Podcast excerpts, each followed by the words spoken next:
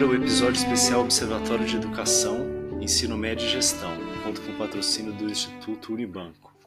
É, eu sou Luiz Brasilino e estou aqui com Bianca Pio. Oi, gente, tudo bem? Hoje a gente vai discutir o orçamento da educação e para isso está conosco a educadora Nalu Faranzena. Oi, Nalu, tudo bem?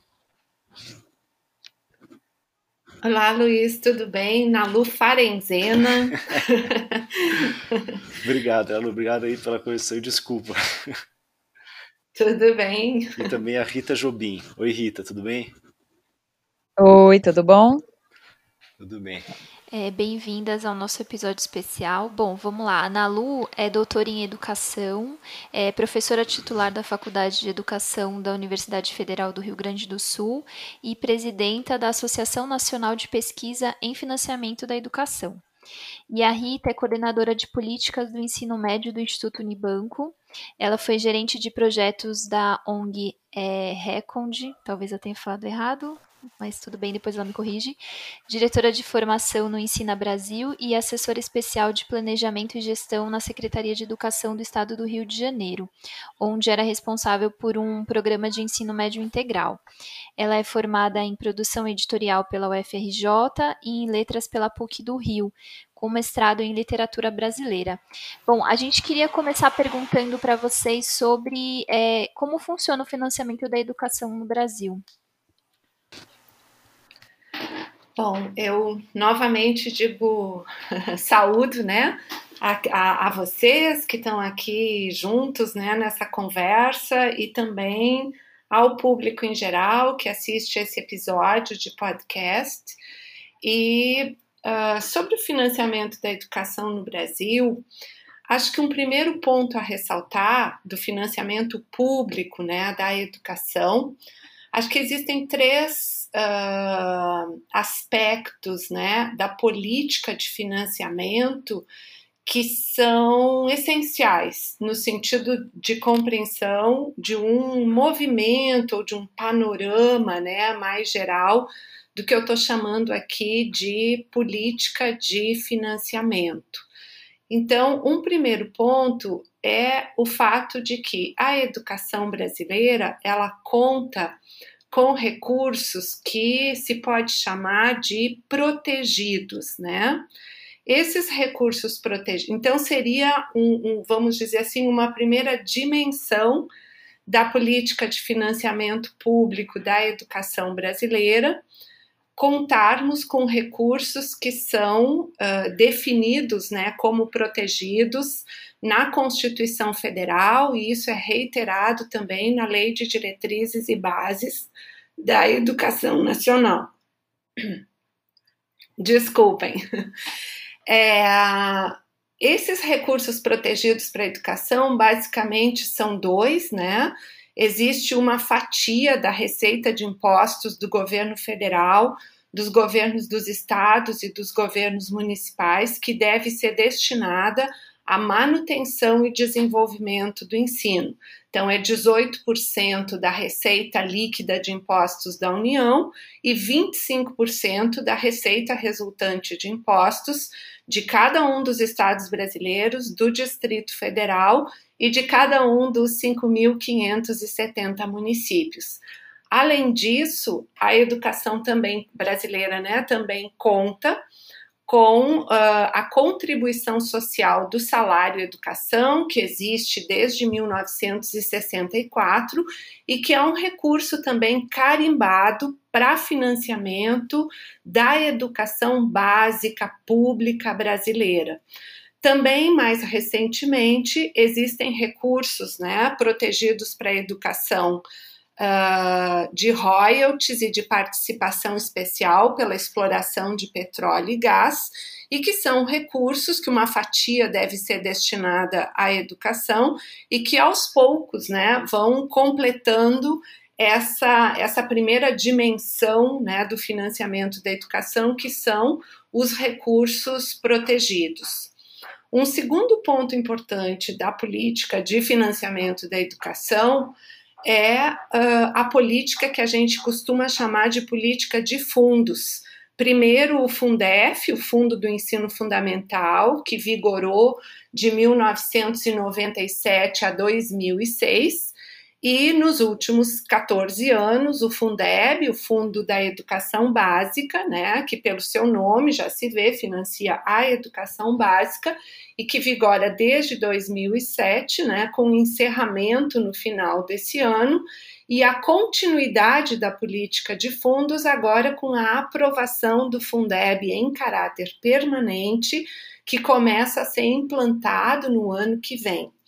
Um terceiro ponto que eu destacaria em relação às linhas gerais da política de financiamento da educação brasileira, financiamento este tanto da educação básica quanto da educação superior, é uh, a existência, né, algo que é mais uh, de projeção, né, mais prospectivo, que é a meta 20 do Plano Nacional de Educação, que projeta um aumento, uma ampliação do gasto público em educação no país para atingir né, o equivalente, um gasto equivalente a 10% do PIB uh, até 2024.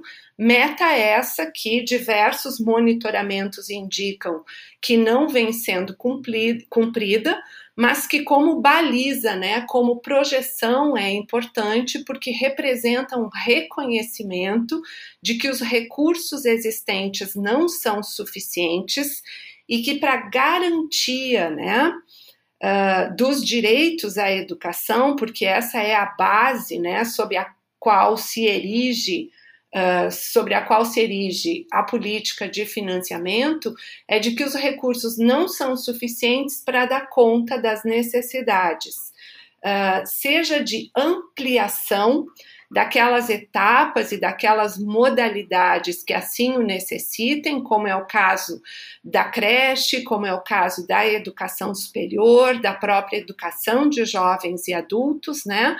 Mas uma ampliação também prevista né, no Plano Nacional de Educação para dar conta da garantia de melhores condições de qualidade na educação, o que se liga inclusive à implementação do custo aluno qualidade né, como referência para o financiamento da educação. Então, em linhas assim muito gerais, eu procurei destacar essas três características da política de financiamento público da educação brasileira.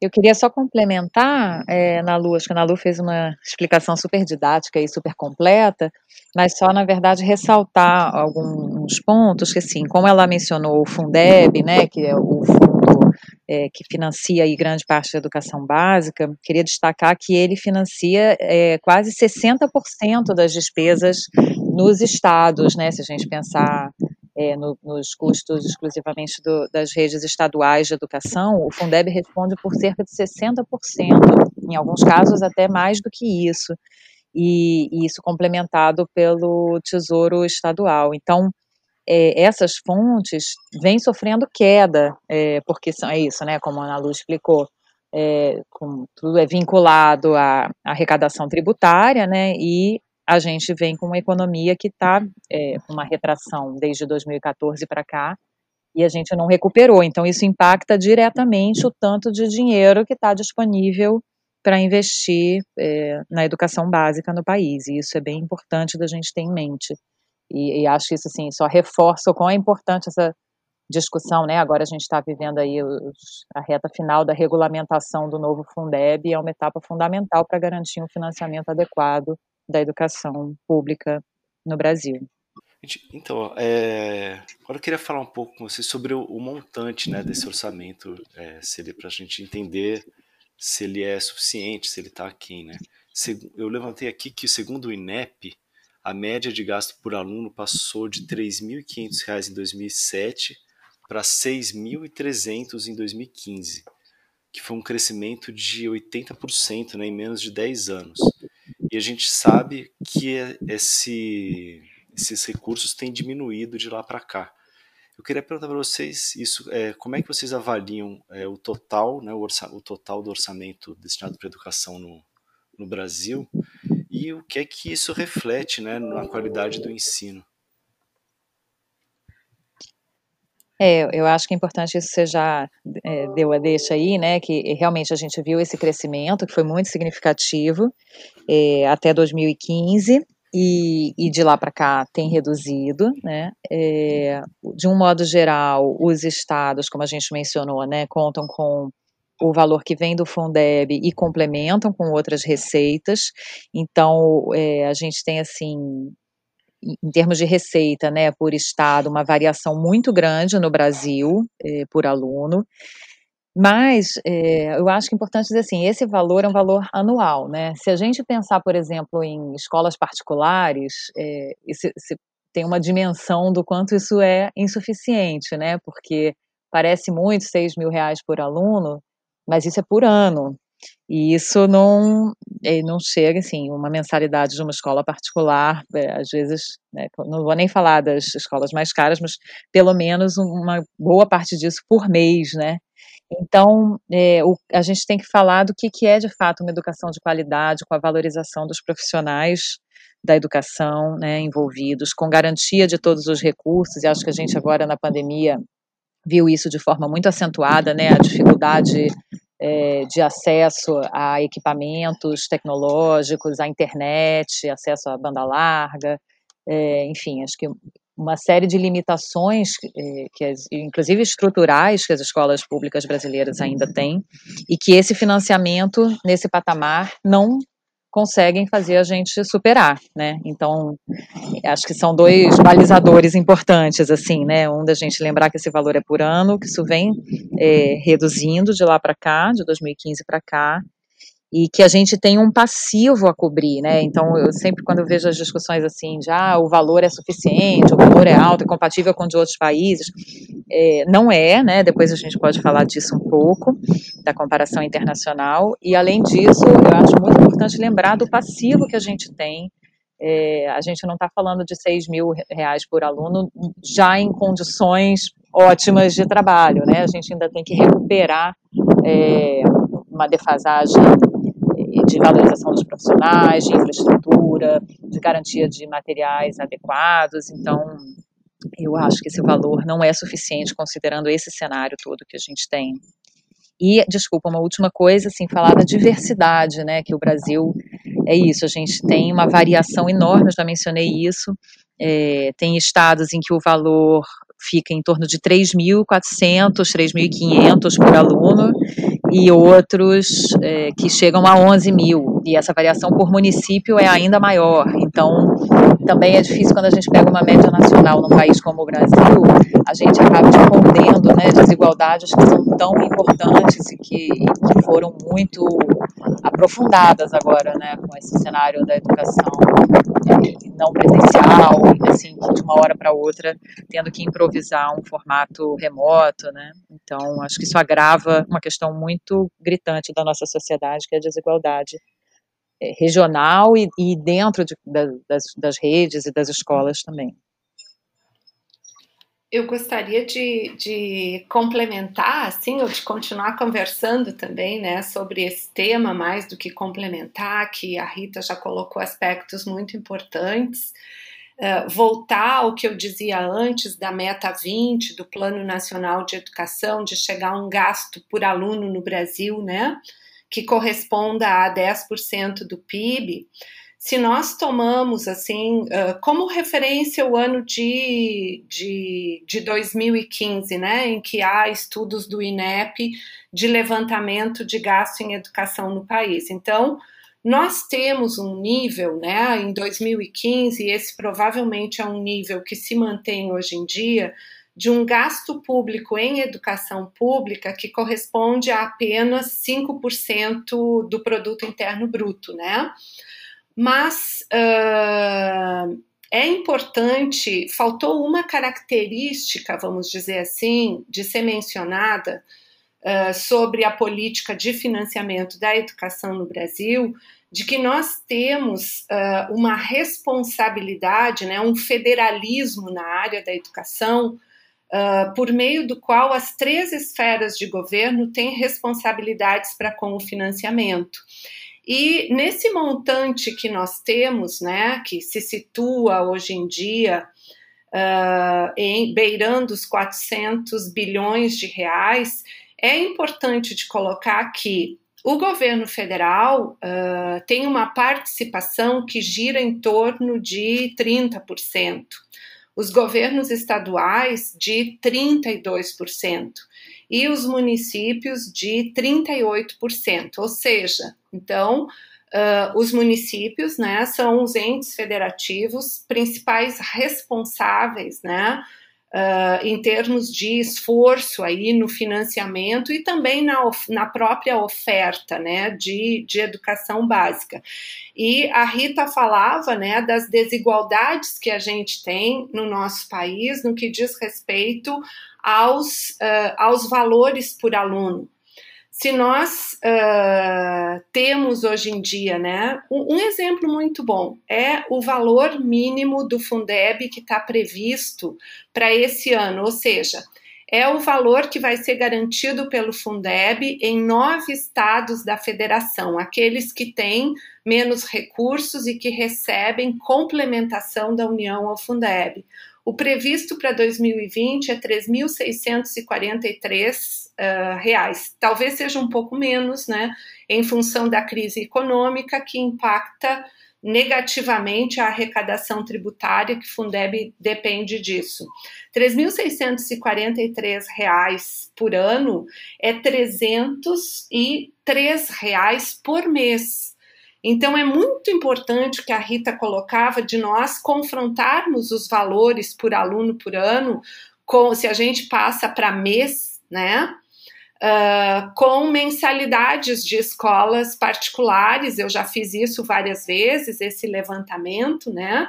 E a gente tem aí patamares de 800, mil, 1.500 e até de mais de 3 mil reais de mensalidades de escolas particulares por aluno por mês, e isso acho que é um bom parâmetro para avaliarmos se os recursos para a educação brasileira são ou não suficientes, né? E isso nos leva, enfim, a uma conclusão de que, de fato, né, para a expansão e para a melhoria das, das condições de qualidade, uh, mais recursos são necessários. O Fundeb, o futuro Fundeb, né, embora ele uh, vá repre é, representa um grande avanço, o aumento da complementação da União uh, vai ser significativo, embora progressivo, né? Mas não vai representar grandes mudanças em termos do que se aplica em educação no Brasil. Por isso, a minha menção à meta 20 do PNE, porque o Fundeb é importante, o aumento da participação da União uh, vai promover maior equidade nos valores por aluno entre as redes públicas brasileiras, em benefício né, das milhares de redes públicas municipais que precisam de mais recursos, mas continua né, pendente né, como uma tarefa por fazer na educação brasileira esse aumento mais significativo no volume de recursos. Uhum. É e, ô Rita, você, tinha, você falou assim que às vezes dizem que o valor do orçamento no Brasil é alto em comparação com outros países. Você podia apresentar para a gente qual é, qual que é esse quadro, em que, em que lugar aí que está o Brasil? E também acho que problematizar que essa comparação assim não, ela não pode ser feita simplesmente né, com, com dados quantitativos, né? Exatamente, é. É, a gente eu acho que uma coisa que em geral confunde essa discussão, quando as pessoas falam os valores, muitas vezes elas contam também o que é gasto com educação superior. E é muito importante separar isso, né? A gente falar especificamente da educação básica. E aí, o dado que eu tenho aqui é um dado da OCDE de 2015, mas não, não mudou muito de lá para cá. O gasto médio por estudante, eh, na média da OCDE, era de 9.400 dólares. E o Brasil está no patamar aí de 3.800 dólares. Isso olhando só para a educação básica. Então, a gente está muito abaixo, né? e se a gente olha é, por exemplo, o Chile, né, para a gente fazer assim uma comparação com um país também aqui sul-americano e tal. O Chile está em torno de 5 mil dólares por estudante, isso, bom, em 2015. Ou seja, a gente ainda assim está muito abaixo, né? Não estou nem comparando é, só com os países mais ricos, né? Agora, se a gente eh, sempre a gente compara a qualidade da educação brasileira com países, né, com a Coreia com o Japão, Reino Unido, Estados Unidos. Estados Unidos não é um padrão de qualidade, né? Mas enfim, com outros países que estão se destacando muito, a própria China, né, que teve um crescimento enorme é, nas medidas nas avaliações internacionais e tal, e o gasto é muito superior. E além disso, é, eu acho que volto ao, ao que eu mencionei antes, assim, a gente esquece que a gente veio de um processo de universalização da educação básica muito recente, então, é, não tem muitos anos e que a gente conseguiu, de fato, é, oferecer o acesso à educação básica à, à quase totalidade dos estudantes no fundamental, no médio ainda estamos longe disso, né? É, ao longo da, dos anos de escolaridade, a gente vai deixando de fora né, um número crescente de jovens, além de, de deixar também re, é, reter né, e, e, causar uma distorção idade-série grande, que também é um problema, inclusive, para o financiamento, né, porque a gente tem que gastar repetidamente com um aluno, porque a gente não consegue garantir o processo de aprendizagem e desenvolvimento integral do estudante de forma adequada. Então, a gente tem esse, esse passivo, né, a gente fez esse processo há muito pouco tempo, e isso não foi acompanhado, de fato, de um aumento de qualidade, e isso gerou uma pressão que, é, tanto para, desde a infraestrutura, como a valorização dos profissionais, o material didático, é, pra, né, isso sem mencionar a internet e o acesso à tecnologia, que a gente não conseguiu sanar. Então, a gente não é que a gente investe esse valor todo numa melhora da qualidade a partir de um patamar já bom, né, aceitável. A gente tem ainda que recuperar esse passivo. Eu estou re repetindo isso porque eu acho muito relevante, a gente esquece isso quando faz essas comparações internacionais. É, eu acho também, né, Rita, que é muito comum uh, a gente ver a comparação, né, algum se divulga muito, né, uma comparação uh, contrastando o que se gasta uh, no Brasil em, em, educação em relação ao PIB e em outros países. E em alguns casos se vê que o Brasil em, uh, tem, né, que esse indicador mostra o Brasil muito próximo a alguns países chamados de desenvolvidos. Mas quando esse dado que a Rita, Rita trouxe agora, né, da gente olhar uh, o valor por aluno, uh, ele é, ele complementa, vamos dizer assim, né, para mostrar a, que o gasto por aluno em educação no Brasil é, é muito baixo. Uh, pegando a mesma fonte, Rita, do Education at a Glance de, de 2018, né, que traz dados de 2015, tem um outro dado que é importante, que é o gasto acumulado por aluno entre 6 e 15 anos de idade, né, em dólar por paridade, em dólar paridade do, de poder de compra, dólar PPP. Enquanto a média da OCDE foi de 93.000,6 né, uh, dólares, no Brasil foi a metade, né, 47 mil dólares. Isso é um, um, um, valor acumulado, vamos dizer, que corresponde né, à escolarização dos 6 aos 15 anos de idade. Então, uh, é mais um dado que evidencia né, a pertinência da meta 20 do Plano Nacional de Educação pelos motivos né, que a gente tem colocado aqui já desde o início, das necessidades de expansão, uh, de melhoria nas condições de qualidade. É, uma observação muito comum que se faz em relação ao, ao orçamento de qualquer política pública, né, em, em especial da, de educação, é que existe recurso, mas que ele precisa ser melhor aplicado. É, qual é o peso da gestão na qualidade do ensino na, na avaliação de vocês? Então, um, a gestão é muito importante, né? Então a gente precisa de recursos precisa de gestões, enfim, responsáveis, né? Uh, e transparentes e responsabilizáveis, e precisa também de controle, né? Seja dos órgãos aí formais de controle institucional, como são as controladorias e os tribunais de contas, né? E o controle também do poder legislativo, seja dos conselhos de acompanhamento e controle social, que no caso da educação nós temos os de alimentação escolar e também do Fundeb, né?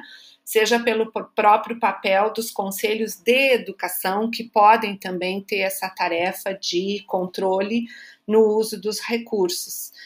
Uh, por tudo que a gente vem colocando né, até o momento, a Rita e eu, eu acho que, que existe uma, uma base importante para, na atualidade, e mais assim, concentrada ou centralizada de acompanhamento né, da, da oferta educacional e da política educacional em geral, que é o monitoramento do cumprimento das metas do Plano Nacional de Educação. Eu mencionei a meta 20, né? Mas que é a última do PNE, mas existem 19 metas anteriores e todas elas, né, prevêem, a grande parte delas prevê expansões, né, seja da educação infantil, ensino fundamental, ensino médio, né, diminuição da, das desigualdades na escolarização, por exemplo, entre a população de, de mais ou de maior ou menor renda, ou da população negra versus população branca. Então, a gente tem uh, muitas metas do PNE que, segundo os relatórios de monitoramento, de acompanhamento, uh, do próprio INEP, né, e outros que existem, como, por exemplo, o acompanhamento que é feito pela Campanha Nacional pelo Direito à Educação, uh, esses monitoramentos vêm apontando o não cumprimento de grande parte das metas, né? E um dos motivos que explica esse não cumprimento das metas é a insuficiência de recursos financeiros. A gestão ela anda junto no sentido de otimizar, de usar com eficiência e buscando, obviamente, a eficácia, a efetividade no uso de, de recursos, mas ela não é suficiente para dar conta dessa falta que nós temos. Se nós temos um gasto em educação que corresponde a 5% do PIB, quase 400 bilhões de reais atualmente, não é melhorando a gestão, que nós vamos fazer, né? Uh, um milagre, vamos dizer assim, de expandir a educação e melhorar a sua qualidade no nível que é necessário.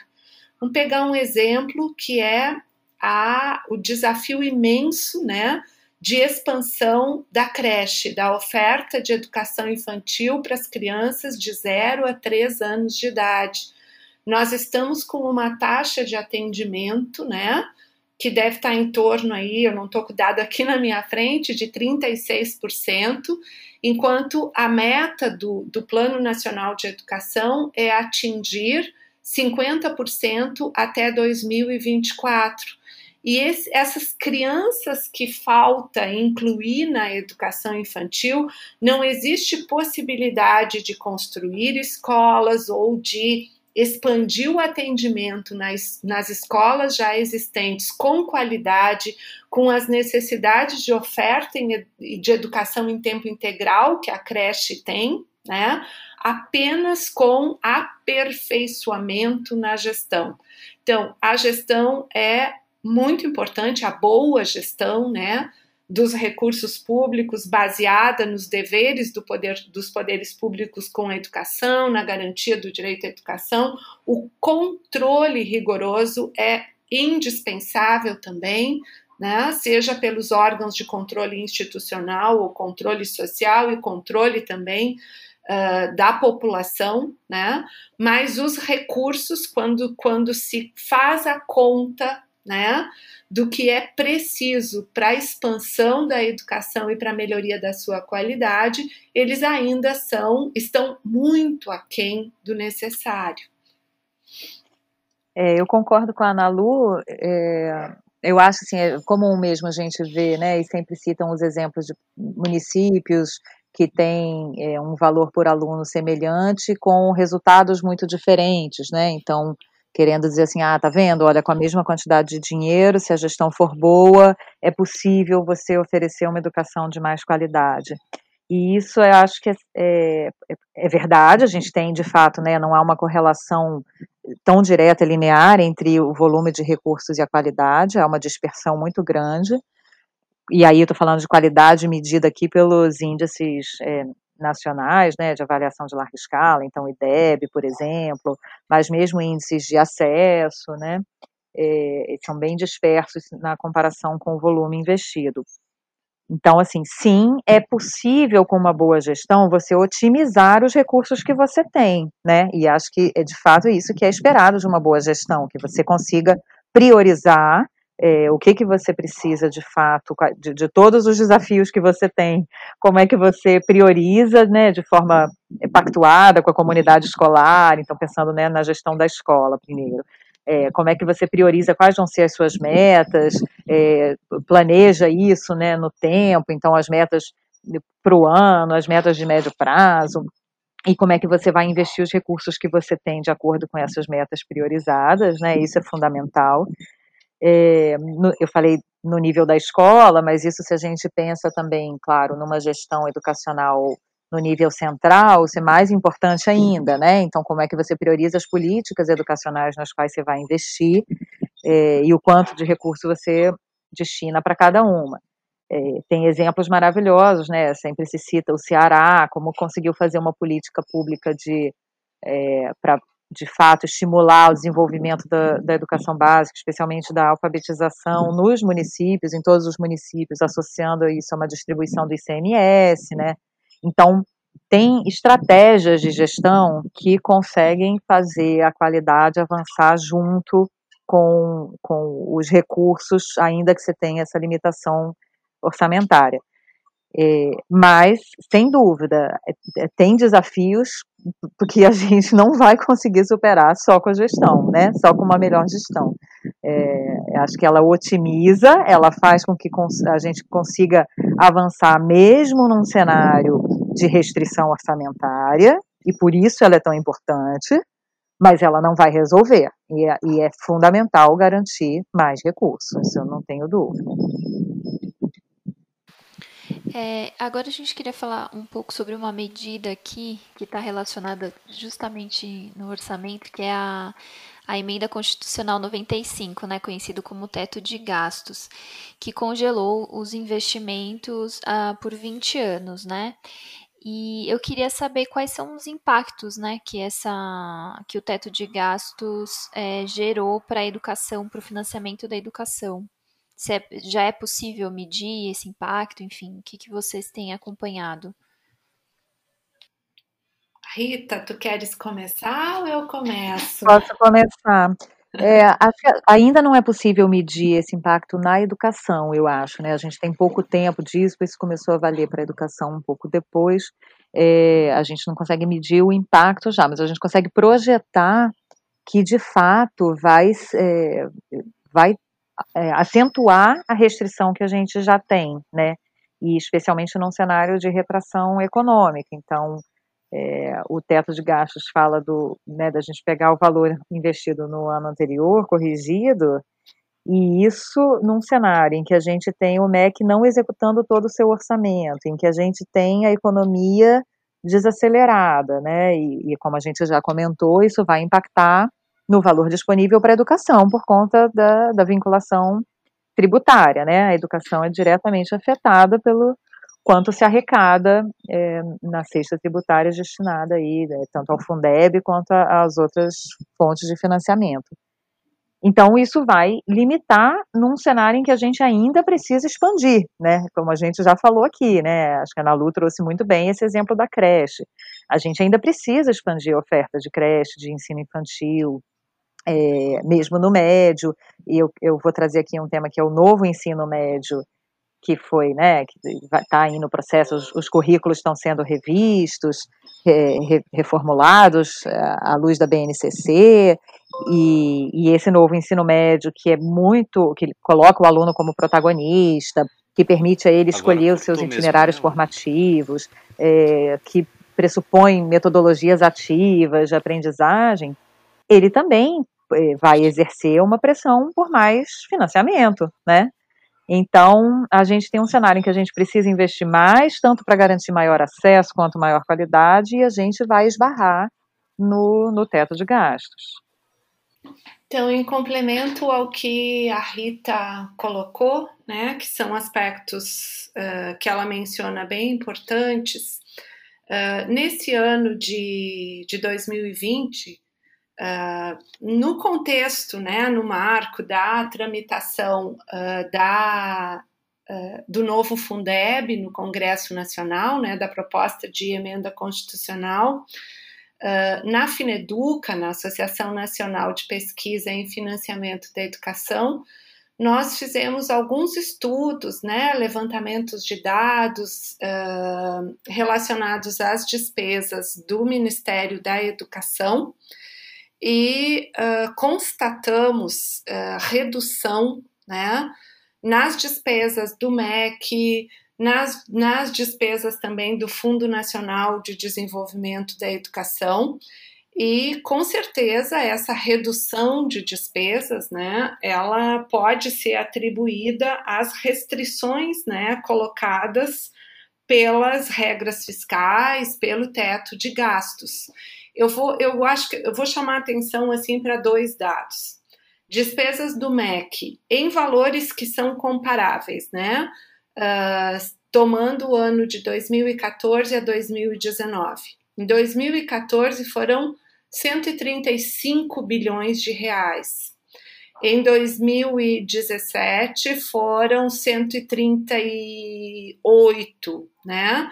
No ano seguinte, 2018, houve redução para 127, em 2019 cresceu um pouco, foi para 130, mas em nenhum ano as despesas do MEC uh, equivalem né, em valores atualizados ao que foi praticado em 2014.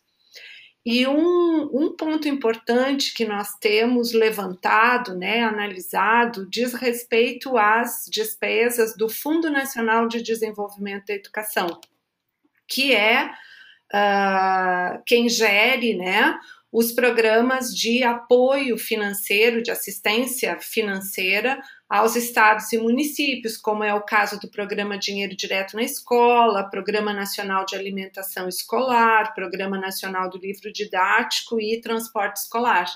O que aconteceu né, com as despesas em geral do FNDE de 2014 para cá e desses programas? Tudo decresceu. Então, a gente uh, observa né, uma trajetória decrescente uh, das despesas do Ministério da Educação, do Fundo Nacional de Desenvolvimento da Educação e, por consequência, nos programas de assistência financeira, e isso está impactando lá na ponta, né? No caso dos programas do FNDE, os, os, recursos direcionados à educação básica dos estados e municípios, porque são todos eles programas de assistência da União, é uma transferência de recursos financeiros, mas com gestão, né, com execução, ou das escolas, como é o caso do PDDE, ou das prefeituras e governos estaduais, como é o caso dos outros programas. Então, uh, eu, uh, de modo concreto, né, é, é, um, é um jeito da gente olhar uh, as consequências da fixação de um teto para os gastos primários da União com a emenda 95 e uh, só um, um, assim uma um dado né, bastante importante que para o ano que vem está previsto um gasto uh, em educação no, na PLOA, no projeto de lei orçamentária anual, de 144 bilhões de reais, né? E uh, a coalizão Direitos Valem Mais, da qual a Fineduca, que é uma associação que atualmente eu tenho o prazer de presidir, nós estamos levando adiante né, um, um, a publicização de documentos que analisam e mostram né, essa queda de recursos na área da educação, na área da saúde, na área de segurança alimentar e nutricional também. E para a educação, nós estamos propondo né, que uh, haja uma previsão orçamentária maior para o ano que vem, não de 144 bilhões, mas mas sim de 181, para que seja uma despesa compatível né, com a média praticada nos anos anteriores. Do contrário, nós teremos assim uma deterioração, uma precarização ainda maior seja nos recursos destinados à rede federal de ensino, seja nos recursos destinados à assistência financeira da União na educação básica, né, aos estados e municípios. Então, os impactos, na verdade, são uh, nocivos, desesperadores, né? Às vezes a gente fica sem adjetivo, né? Para uh, qualificar o que tem acontecido, né? E o quanto isso termina repercutindo, né, lá na ponta, justamente num período em que precisaríamos de mais recursos para dar conta, né, uh, dos efeitos uh, da crise sanitária, da crise econômica que assola o país. Então é é urgente, na verdade, né, a revogação do teto de gastos. Fazendo uma brincadeira, esse teto tem que vir abaixo. Uhum. Nalu, eu posso complementar? É, só uma coisa que você mencionou sobre a, o cenário da crise sanitária, né, como isso afetou o, o, país todo, e na educação, acho que é importante a gente falar disso, porque muita gente acha que como as aulas presenciais foram suspensas, as escolas gastaram menos, né, e as secretarias, enfim, é, tiveram menos despesas, e isso não é verdade necessariamente, em alguns casos sim, conseguiu reduzir é, despesas com alguns contratos né, de serviços, é, ou mesmo com alimenta, oferta de alimentação diária na escola, mas houve um esforço grande para garantir, inclusive, a alimentação dos alunos, é, mesmo com, no formato remoto. Né? Então, muitas secretarias compraram cestas básicas para distribuir, ou cartões de alimentação, é, ainda que não para o universo total de estudantes, mas para uma parte, para a parte mais vulnerável. É, alguns serviços da escola não podem ser suspensos, né? Então, segurança, é, limpeza, outros, inclusive, têm que ser aumentados e terão que ser ampliados agora nessa retomada, seja no formato híbrido, né? Se tem um, vai ter um gasto extra que não estava previsto com é, mais limpeza, equipamento de proteção individual, álcool gel, enfim, toda, tudo isso que a gente sabe que é necessário, né, para garantir alguma segurança é, em termos de, de saúde e gastos também com pessoal, por exemplo, né, para você repor, por exemplo, uh, profissionais que são de grupo de risco e que não vão poder fazer uma retomada presencial nesse momento, como é que você é, contrata é, substitutos temporários, enfim, como é que você reorganiza as turmas, o próprio distanciamento, né, que é preconizado aí para você não ter turmas tão cheias, isso pode significar é, um, um horário, ampliação do horário da escola, para diferenciar horário de entrada e saída, não entrar e sair todos os estudantes ao mesmo tempo. Então, tem uma série de custos aí que não estavam previstos e que nesse, a gente sabe que 2021 ainda vai ser um ano muito complicado, né? É, não vai ser um retorno ao que era antes.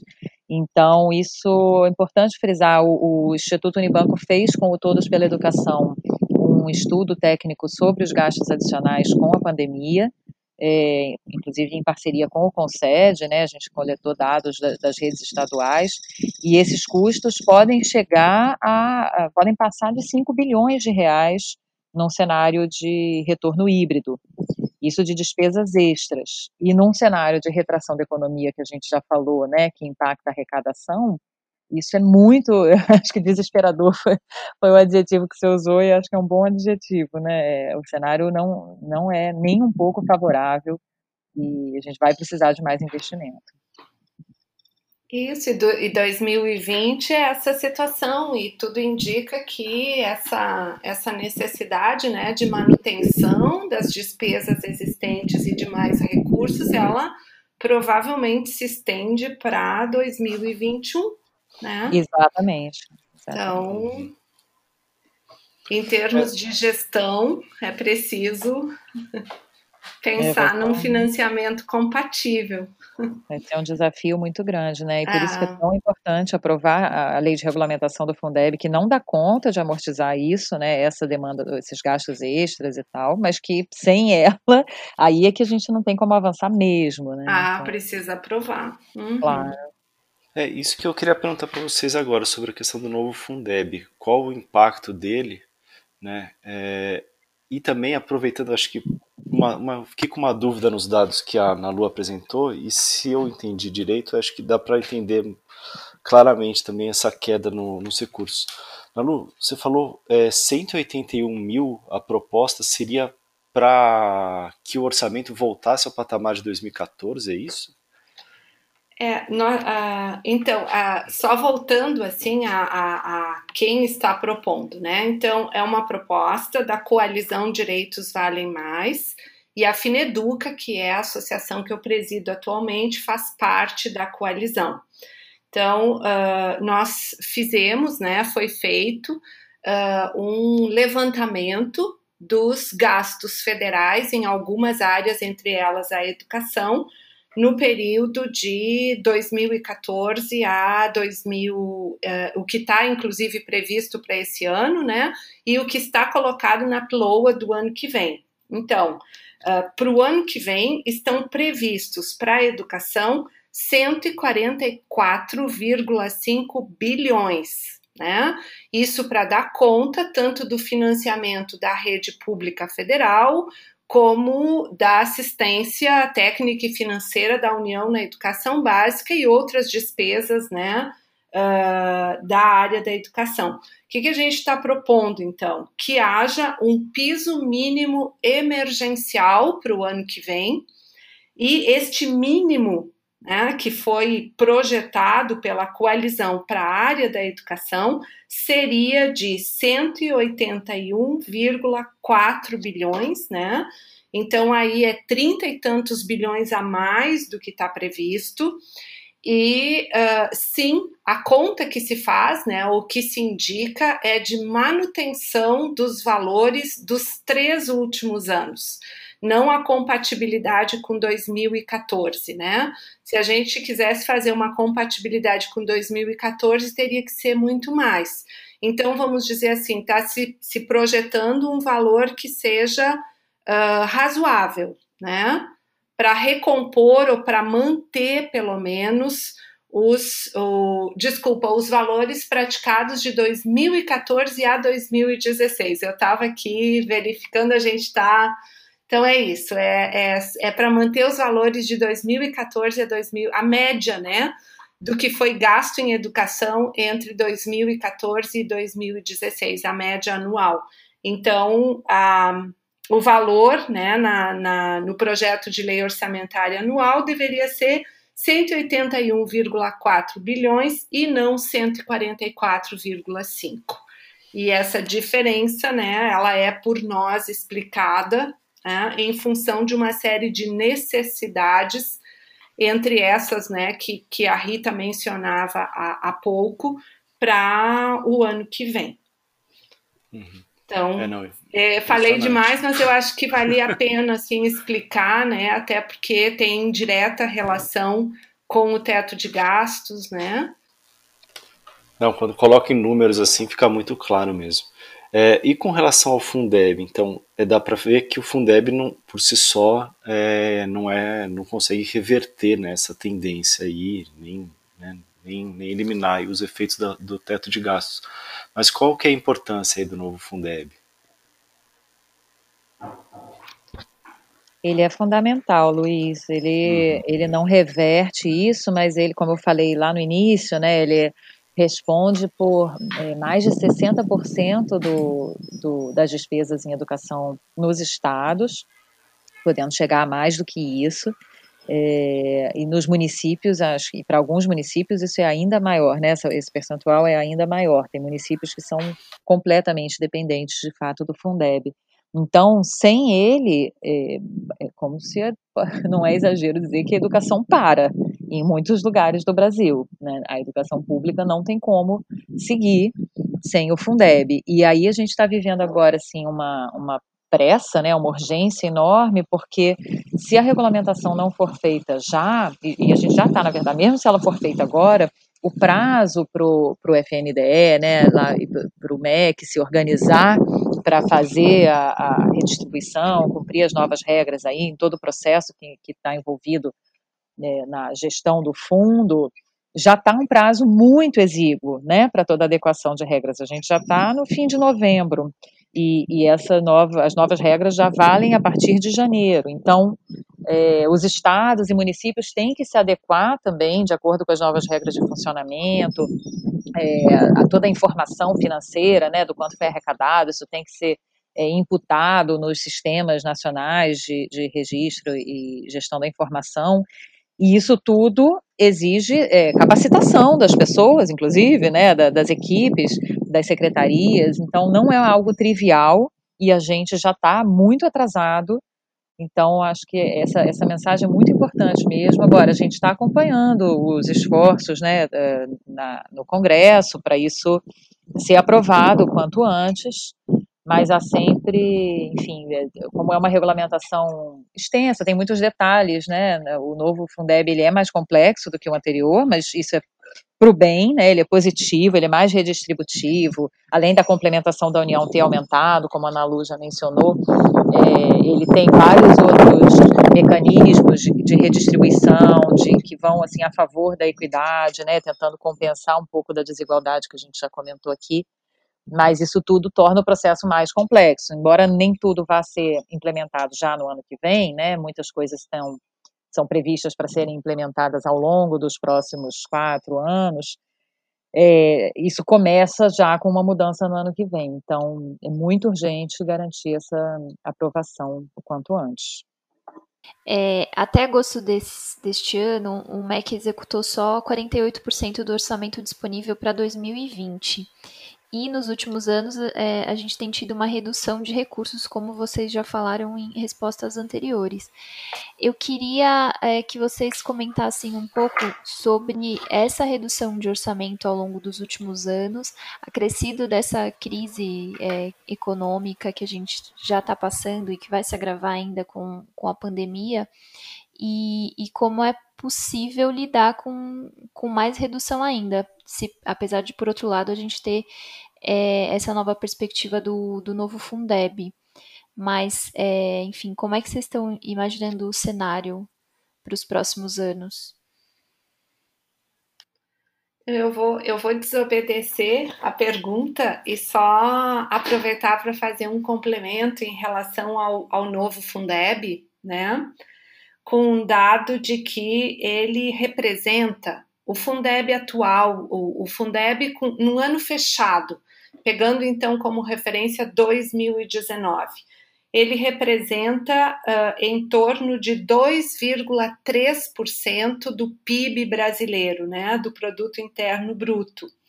E o Fundeb, com uh, a nova complementação da União, aprovada na emenda 108, ele vai passar a representar se fossem valores de 2019, 2,57% do PIB. Então, seria um aumento de 2,7 pontos percentuais, o que é muito baixo. Mesmo assim, né? Os recursos a mais que nós teremos já no ano que vem, o ano que vem vão ser 3 bilhões a mais, né? De complementação da União uh, ao Fundeb, vão, pelas novas regras, beneficiar também aquelas redes né, com menos recursos de todo o país e não mais somente as redes localizadas nos estados que recebem a complementação pelas regras atuais. E entrando na pergunta né, que, que foi feita pela Bianca, um cuidado importante né, em relação ao, ao, à implementação do Fundeb e aos novos recursos de complementação da União, que aos poucos né, vão sendo agregados, né, ano a ano vai complementando os novos recursos, né, porque são 13% a mais, que uh, integralizam lá em 2026.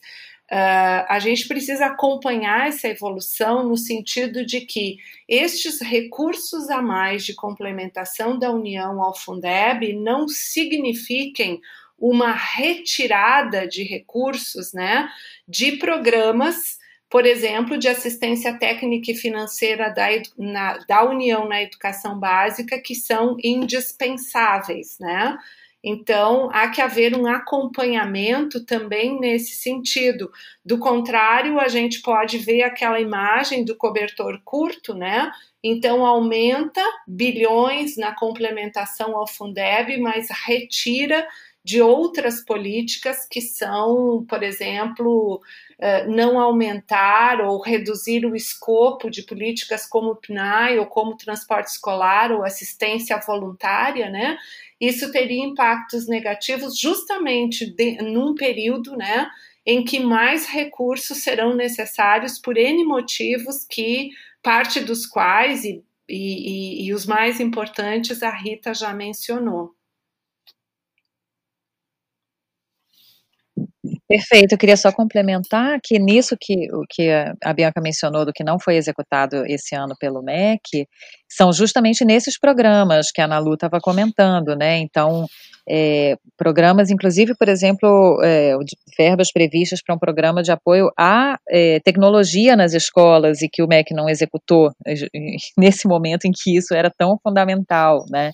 Então, acho que fica a não execução do orçamento é mais um, uma, mais um dado que revela como o MEC está sendo omisso, né? Como o MEC está ausente da articulação nacional, da, do, do, apoio às redes de educação básica que ficaram eh, muito impactadas pela pandemia e não houve, de fato, um apoio nacional.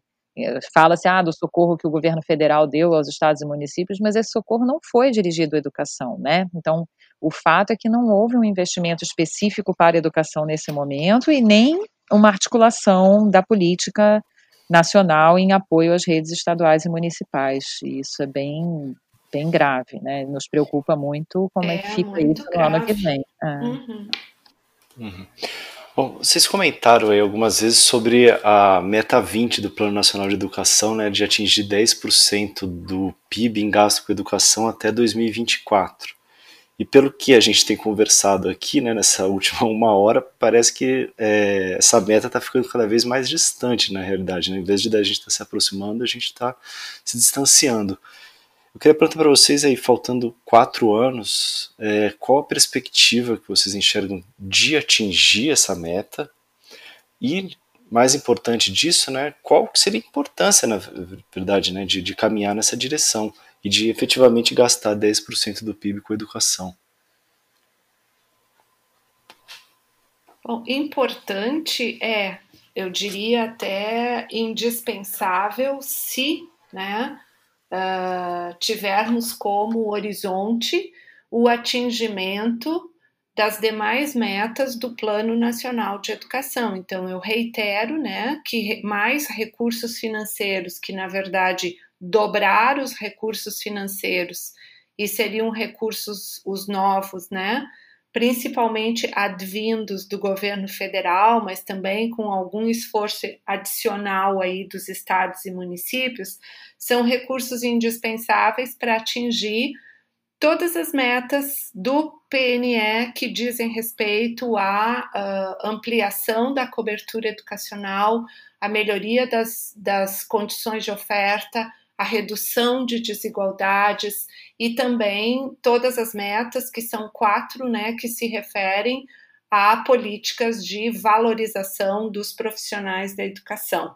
O que é muito importante, tanto pelo lado de valorizar trabalhadores, né, quanto olhando pela sua contribuição à qualidade da educação. Então, nós estamos né, em 2020 nós temos uh, menos de quatro anos, né? Pra, são três anos e meio que o atual PNE é lá de, da metade de 2014, e provavelmente teremos né, a reinscrição uh, desta meta Uh, no próximo Plano Nacional de Educação, que, aliás, né, em breve passará a ser apreciado, espero, no Congresso Nacional.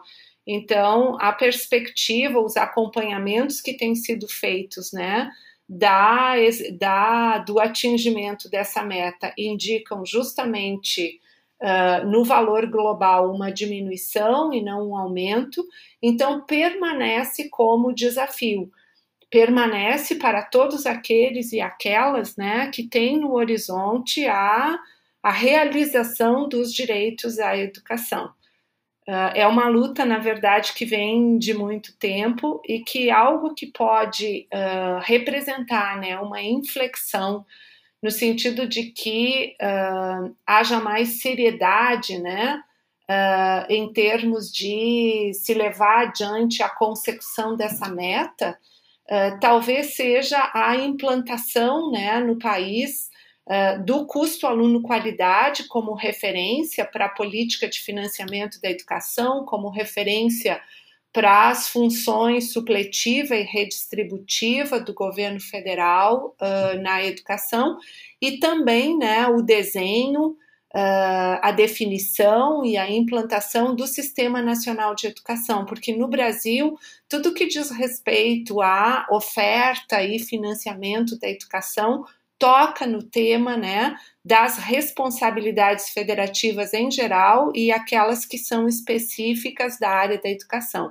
Então, nós temos uma agenda né, uh, desafiadora, temos que lutar por ela né, na, no que concerne seja ao Sistema Nacional de Educação, custo aluno qualidade e a inserção do financiamento uh, em toda essa agenda. Perfeito, Nalu. Eu ia também mencionar aqui o Sistema Nacional de Educação, que eu acho que é outro é, avanço importante que a gente precisa fazer, né? E que agora está aí também, é, parece que está mais perto da gente conseguir tratar desse tema e de fato avançar nisso. É, acho que é importante, como acho que a Nalu mencionou isso mais no início, também a questão do controle do envolvimento social, né? A gente tem também com o novo Fundeb é, e nos conselhos de, de controle, de acompanhamento e nos próprios conselhos de educação, esse envolvimento né, da sociedade civil, que é muito importante. Quanto mais transparência a gente tiver né, na gestão dos recursos, na qualidade, né, por isso que é importante a gente ter é, índices, indicadores de qualidade que vão para além da nota né, nas provas, em provas, mas que a gente olhe sempre para esses dados de acesso, de, de, re, de retenção, de abandono, né, para a gente falar também da exclusão dos alunos que não aparecem nas notas porque não estão no sistema. E, e eu gosto sempre de ressaltar a questão da desigualdade, não só é, regional, mas eh, a gente falou aqui também, né, em termos de recortes raciais, por exemplo, a gente sabe que nem todos os estudantes, mesmo dentro de uma mesma escola, os estudantes não têm acesso as mesmas condições de aprendizagem, de desenvolvimento. E isso passa pelos recursos, vai para muito além dos recursos financeiros, mas passa por uma por um acompanhamento e envolvimento da sociedade civil que é fundamental. Então, acho que na perseguição da, da meta 20 do PNE é, e no acompanhamento de toda essa execução do MEC, de tudo isso que a gente falou aqui, né, da própria regulamentação, do novo Fundeb, dos órgãos de controle, é, é, é bom esse assunto estar tá na mídia, esse assunto estar tá, é, transparente, é bom quando a gente chega numa escola e vê no quadro, no mural, né, o, o, como é que a escola gastou seus recursos, quanto ela recebeu, como é que, como é que foi priorizado, isso fala também de, da qualidade da gestão, de uma gestão democrática que envolve os diferentes atores da comunidade escolar, então, acho que é importante, a gente acabou de passar, está ainda né, no meio ainda, temos o segundo turno em muitos lugares de eleições municipais, e a gente tem que estar tá eh, ciente do quanto que, de fato, essas escolhas que a gente faz definem uh, como é que os recursos são investidos em políticas muito básicas e muito essenciais para o nosso desenvolvimento como país. Eu achei muito interessante que a Rita colocou sobre a publicação, a publicização nas escolas daquilo que é gasto. Né? Eu trabalho muito isso com sempre com, com estudantes de licenciaturas, dos cursos de licenciatura da minha universidade, a Federal do Rio Grande do Sul. A gente trabalha né, em disciplinas de política e gestão também com o financiamento, com gestão financeira da escola, e sempre levo exemplos e a gente discute a importância desse ato, enfim, de prestação de contas e de acompanhamento que se faz no nível das escolas, né? Às vezes a gente pensa muito lá no ministério, nas secretarias, né, nos conselhos uh, que estão no nível dos sistemas ou das redes, mas a gente tem lá no, no nível da escola, né, experiências muito interessantes que podem acontecer de cidadania, né, de educação fiscal, que, que valem a pena e a gente tem que estimular isso desde ali na, né, nos cursos de licenciatura. Uhum. É isso, né, gente? É, bom, chegamos ao final desse episódio especial. Lembrando que a gente tem mais um episódio é, desse especial que vai falar justamente sobre desigualdades, e a gente vai falar de desigualdades raciais, é, econômicas, enfim, falar também um pouco da desigualdade regional que tem no Brasil. E a gente convida todo mundo para ouvir também. E é isso. Quem quiser saber mais informações sobre o tema, a gente indica também o site do Observatório de Educação, que é observatório de educação.institutounibanco.org.br. Isso. É agradecer gente, também a, a. Fala, fala, Bianca, desculpa. Não, eu ia falar isso, passar a palavra para elas, para agradecer a presença da Nalu e da Rita nessa conversa que foi bem esclarecedora e, e interessante. Eu agradeço muito, Bianca, agradeço o convite. Foi ótima essa conversa com vocês. Luiz, obrigada pela condução. Bianca, Nalu, foi muito bom dividir com você é, essa fala e é sempre bom falar desse assunto. Então, muito obrigada pelo convite.